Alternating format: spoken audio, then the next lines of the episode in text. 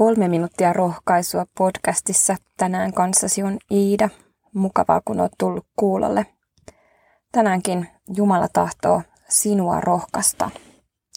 Olet ehkä myös lukenut huolestuneena uutisia siitä, miten ruoan hinnan arvioidaan nousevan useammalla %.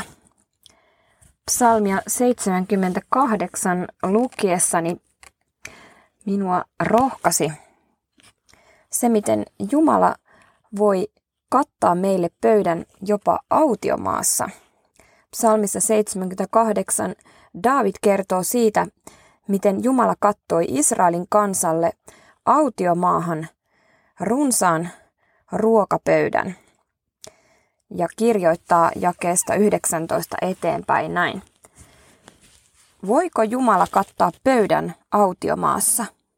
Kyllä, hän iski kallion niin, että vedet vuotivat ja purot tulvivat, mutta entä voiko hän antaa myös leipää ja hankkia kansalleen lihaa? Hän käski pilviä korkeudessa ja avasi taivaan ovet. Hän antoi sataa heille mannaa syötäväksi ja tarjosi heille taivaan viljaa. Ihmiset söivät enkelten leipää. Hän lähetti heille evästä yllin kyllin. Hän pani itätuulen liikkeelle taivaalla ja ohjasi voimallaan etelätuulta. Hän antoi sataa heille lihaa kuin tomua, siivekkäitä lintuja kuin meren hiekkaa. Hän pudotti ne heidän leirinsä, heidän asuntojensa ympärille. He söivät ja tulivat kylläisiksi. Tässä mielestäni Jumala ja Jumalan sana rohkaisee meitä tässäkin huolestuttavassa tilanteessa turvautumaan ennen kaikkea Jumalaan. Ja toki tietenkin on järkevää, jos mahdollista, lisätä omavaraistuotantoa ruokataloudessa ja laittaa vaikka perunat kasvamaan tänä keväänä ja kesänä. Ja päätöksenteossa tukea Suomen valtion omavaraisuutta ruoan tuotannossa ja niin edelleen. Mutta kaikkein tärkeintä on siis luottaa enemmän luojaan kuin luotuihin asioihin.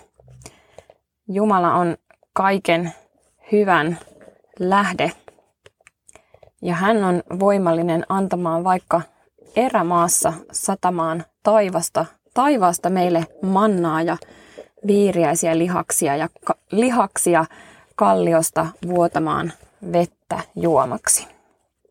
Rukoillaan. Anna Herra meille yksityisinä ihmisinä ja perhekuntina viisautta järjestää leipä pöytään.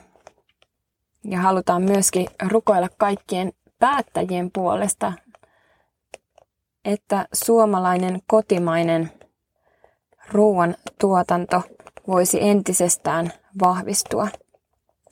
Mutta Herra, ennen kaikkea halutaan tämä huoli kantaa sinun eteesi ja pyytää, Herra, että kaikessa tässä saadaan luottaa sinun antamaasi viisauteen ja apuun, jos tilanne menee hyvinkin vaikeaksi. Vahvista meidän uskoamme sinuun. Aamen. Muistetaan tänään ja joka päivä kiittää ruuasta, kun sitä syömme.